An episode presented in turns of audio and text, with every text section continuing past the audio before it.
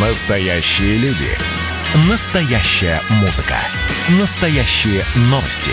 Радио «Комсомольская правда». Радио про настоящее. 97,2 FM. эм. Был бы повод. Здравствуйте, я Михаил Антонов, и эта программа «Был бы повод». 29 ноября на календаре и рассказ о событиях, которые происходили в этот день, но в разные годы, ждет вас сегодняшней передаче. 1783 год, 29 ноября. На заседании Академии Российской ее председатель Екатерина Дашкова предлагает ввести в русскую азбуку букву «Ё» вместо прежних двух букв и О. Дашкова предложила присутствующим на заседании написать слово «елка». А после этого задает вопрос, а правильно ли это один звук писать двумя буквами? После небольших обсуждений решено взять имеющуюся букву «Е» и поставить умляут, то есть две точки над ней. Новаторскую идею княгини поддерживает ряд ведущих деятелей культуры того времени. Например, поэт Гавриил Державин начинает первым использовать букву «Ё» в личной переписке, а спустя год после собрания Академии новая буква получает официальное признание. Первым словом, напечатанным с буквой «Ё», было слово «все». Потом последовали слова «огонек», пенек, Василечек. В 1796 году в той же типографии Николай Карамзин в своей первой книге «Аонит» с буквой «Ё» напечатал слова «зарею», «орел», «мотылек», «слезы» и первый глагол «потек». В 1798 году уже упомянутый Гавриил Державин впервые букву «Ё» употребляет к фамилии Потемкин. 29 ноября 1941 года в подмосковной деревне Петрищево фашисты казнят Зою Космедемьянскую. 18-летняя комсомолка была схвачена, когда пыталась поджечь дом, в котором находился узел связи занявших деревню немцев. А это откуда такая взялась? Комсомол послал. По другой версии, Зоя поджигала обычный дом. Ее заметил хозяин, который доложил об этом фашистам. Они и задержали девушку. Уже позже, когда Петрищево будет освобождено, вот этот вот хозяин по фамилии Свиридов, как предатель, будет расстрелян. На допросе Зоя называется именем Таня и не говорит ничего определенного. По свидетельствам Просковьи Кулик, в чьем доме проходили пытки, Зою раздели догола и долго пороли ремнями. Затем жители села видели, как представленный космодемьянской часовой на протяжении четырех часов периодически водил ее босой в одном белье по улице на морозе. В ту ночь было минус 28. В два часа ночи издевательства закончились, и до самого утра Зоя просто лежала на лавке под присмотром часового. Ты чья будешь, девушка? Зачем тебе это? Сама-то ты откуда? Московская. Скажи, хорошая моя, как Москва? Хорошо в Москве. Долго ли терпеть нам муку эту? Недолго, милая.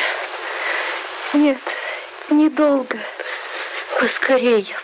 А на утро ее казнили. Ее вывели на улицу, повесив на грудь табличку «Поджигатель домов». Вели Зою Космодемьянскую два солдата, которые придерживали ее после пыток и ночных прогулок по снегу. Она обморозила себе ноги и с трудом держалась на ногах. Но, тем не менее, Зоя отталкивает своих сопровождающих перед самым эшафотом, сама поднимается на ящик, сама набросит на шею петлю. Все кончится хорошо. Обязательно хорошо. А мне не страшно умирать. Это счастье умереть за свой народ. Тело Зои провисит почти месяц. Гитлеровцы запрещают местным жителям ее хоронить. Лишь потом, спустя месяц, уже в конце декабря, кто-то потихоньку снимет тело с висельницы и похоронит Зою Космодемьянскую. В январе 42 года в ходе контрнаступления советских войск деревня Петрищева будет освобождена. Но о том, что произошло в конце ноября, станет известно почти случайно.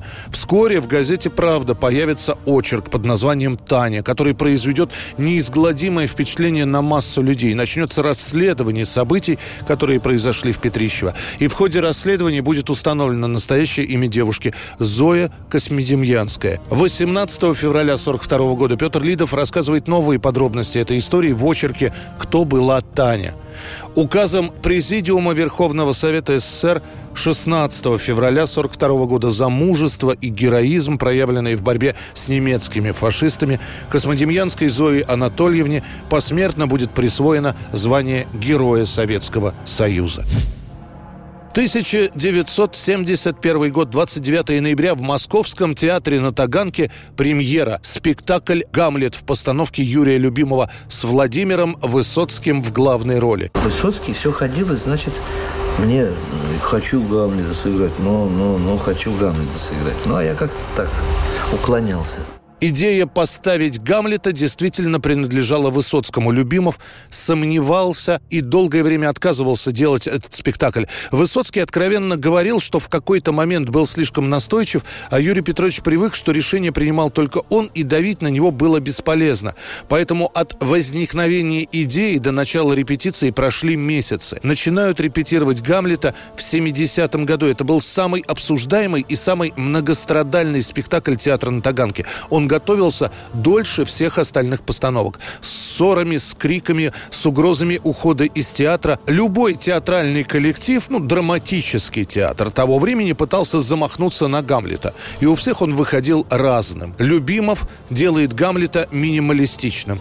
Практически нет костюмов и декораций. Сцена, свет – Высоцкий в черной водолазке звучат стихи Пастернака из запрещенного доктора Живаго.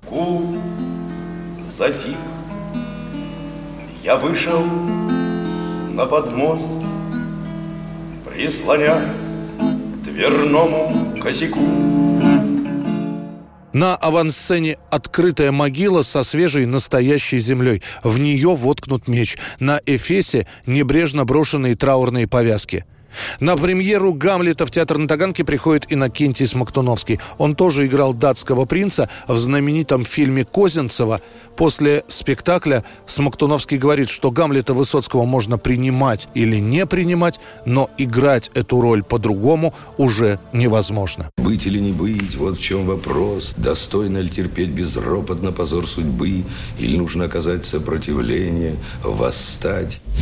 И музыкальное событие дня сегодняшнего, 29 ноября 1980 года. Группа «Абба» вновь занимает первую строчку английского, а после и американского хит-парадов с песней «Супер Трупер». Это их девятый и последний взлет на вершину чартов. И мало кто предполагает тогда, в 80-м году, что через полтора года великий шведский коллектив прекратит свое существование.